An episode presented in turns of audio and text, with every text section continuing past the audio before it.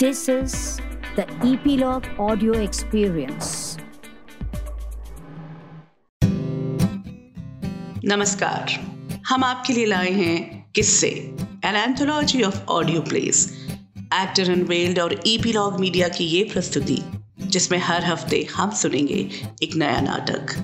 इस श्रृंखला की शुरुआत करते हैं चित्रगुप्त की सभा से, रामायण एडिशन एक ऐसी सभा जहाँ महाराज चित्रगुप्त मृत्यु उपरांत सभी प्राणियों के कर्मों का लेखा जोखा रखते हैं। आज की ये सभा रामायण काल के पात्रों के लिए है। पाँच भागों में प्रस्तुत इस नाटक की लेखिका और निर्देशिका हैं कानुप्रिया। तो चलिए आपको लिए चलते हैं चित्रगुप्त की सभा में।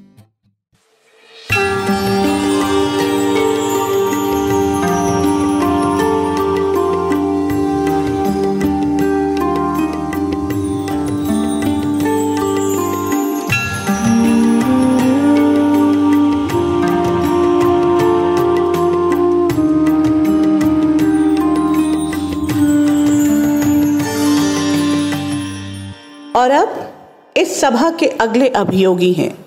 वानर राज्य के राजा सुग्रीव के बड़े भाई, परम शक्तिशाली वाली, जिनके पास रावण तक को पराजित करने का बल था, आज इस सभा के हमारे अगले पात्र हैं। और उनसे प्रश्न करने, अपने आरोपों का उत्तर मांगने आ रही हैं, उनके छोटे भाई सुग्रीव की पत्नी रूमा, जिन्हें वाली के कारण घोर अपमान और दुख का सामना करना पड़ा।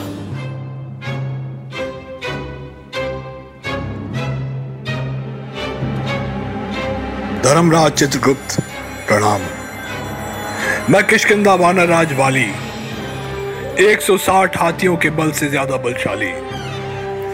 देवराज इंद्र का पुत्र, आपके सभी प्रश्नों के उत्तर देने के लिए प्रस्तुत हूँ। मैं अभागी रूमा, महाराज चित्रगुप्त को प्रणाम करती हूँ।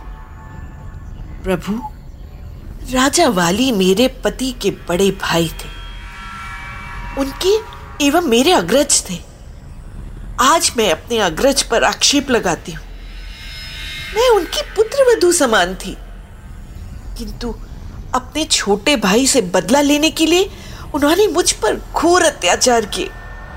ना सिर्फ़ मेरे पति के जीवित होते हुए मुझे उनसे छीन लिया, अपितु लगातार मेरा अपमान किया, मेरा भोग की वस्तु की तरह प्रयोग किया, जबकि जिस अपराध का दंड इन्होंने मुझे और अपने अनुज को दिया था, वो मिथ्या था।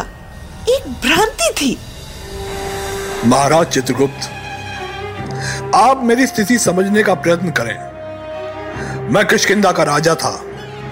मायावी राक्षस ने जब मुझे ललकारा, तब मैं और सुग्रीव उसके पीछे लपके। वो भागकर एक गुफा में छुप गया। मैंने सुग्रीव को मेरी प्रतीक्षा करने का आदेश दिया। और उस राक्षस के पीछे गया। मायावी का वध करने के उपरांत, जब मैं गुफा के मुख पर पहुँचा तो मैंने पाया एक विशाल चट्टान, जिससे गुफा का मुख बंद था। बेहद श्रम करने के बाद, जब मैंने उस चट्टान को हटाया तो मैंने सुग्रीव को वहाँ नहीं पाया। कई कठिनाइयों को पार करता जब मैं अपने राज्य पहुँचा तो वहाँ का दृश्य देख मेरा सर्वस्व तिलमिला उठा। मैं देखता हूँ मेरा अनुज, मेरा प्राणों से भी प्यारा, मेरा छोटा भाई सुग्रीव, मेरी राजगद्दी पर विराजमान है, और उसके साथ बैठी है मेरी सती पत्नी तारा। साथ ही उसके सेवक के रूप में खड़ा है मेरा इकलौता पुत्र अंगद। मेरे राज्य को हड़पने के लिए सुग्रीव द्वारा किए गए इस षड्यंत्र को देख मैं क्रोध से आग बबूला हो गया महाराज। मैंने आप देखा ना ताब सुग्रीव को पछाड़कर बाहर पटका और जो भी उसका था, उसे अपना बना लिया, जिसमें उसकी पत्नी भी शामिल थी। जब सुग्रीव ने मेरी पत्नी को नहीं छोड़ा तो मैं क्यों छोड़ता? यह तो जीतने वाले राजा की जीत का उभार होता है। नरेश, आप अपनी बल के मद में इतने आसक्त थे कि ये मिथ्या बोध भी आपको नहीं हो पाया। कि आपको भगवान की तरह पूछने वाला, आपका अनुज, आपके आदेशानुसार वही गुफा के बाहर आपकी प्रतीक्षा करता रहा। कई दिनों के युद्ध के पश्चात जब गुफा से रक्त की धारा बही तो उन्होंने सोचा, आप मृत्यु को प्राप्त हो गए। शोकाकुल भाई ने आपकी प्रजा को उस मायावी से बचाने के लिए चट्टान से गुफा का मुँह बंद कर दिया और स्वयं किशकिंदा लौट आए। आप जानते हैं, हमारा समाज मातृवंशी है। राज्य के बड़े बूढ़ों ने मिलकर ये तय किया कि किशकिंदा की रानी आपकी पत्नी तारा को सुग्रीव से विवाह करना होगा, ताकि सुग्रीव को राजा घोषित किया जा सके।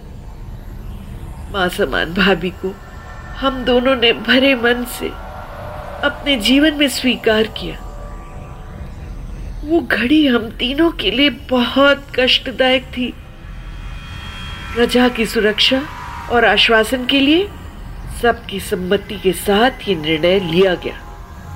किंतु आपने आते ही बिना किसी से कुछ पूछे इतना उपद्रव किया, अपने बल का इतना क्रूर प्रदर्शन किया कि कोई आपसे कुछ ना कह पाया। वो दृश्य मेरे लिए असहनीय था। मैं सही और गलत का निर्णय नहीं ले पा रहा था। उस पल मुझे सिर्फ़ एक बलशाली योद्धा का धर्म स्मरण था। मेरे विश्वास का घात करने वाले को दंड देना ही आवश्यक था। मैं मानती हूँ आप सुग्रीव को दंड देना चाहते थे किंतु मुझ संग इतना अन्याय क्यों, जेठ जी?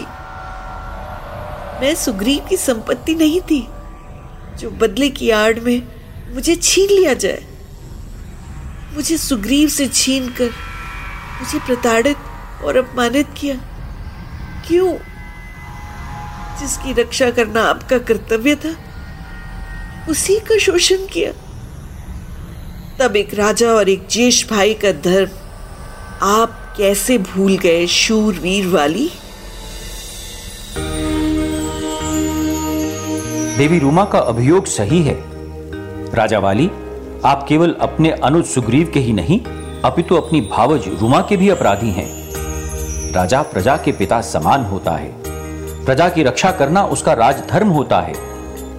रूमा तो आपकी कुलवधु थी। अपने क्रोध का प्रदर्शन करने के लिए एक स्त्री को अपमानित करना अति नीच और घिनौनी हरकत थी। आपने अपने भाई के साथ जो अन्याय किया, उसका फल तो श्रीराम हाथों आपको मृत्यु के रूप में प्राप्त हो ही गया। क्योंकि भगवान राम ने आप पर छुप कर वार किया था, द्वापर युग में विष्णु अवतार कृष्ण की हत्या आपसे होगी भील जारा के रूप में। यह वरदान स्वयं श्री राम ने आपको दिया है। महाराज वाली आपने सदैव हर मनुष्य को अपनी संपत्ति के रूप में देखा। चाहे वो आपका भाई हो, आपकी भावज हो, आपकी पत्नी हो या आपकी प्रजा हो। सिंहासन के मुँह ने आपको मनुष्यता से दूर ही कर दिया। इसलिए भील जारा के रूप में आप यायावर ही रहेंगे और कभी किसी संपत्ति के स्वामी नहीं बन पाएँगे। एक स्त्री को प्रताड़ित करने के दंड स्वरूप आप भील जारा के जन्म में भी स्त्री प्रेम का अनुभव नहीं प्राप्त करेंगे। देवी रूमा को स्वर्ग में स्थान दिया जाएगा।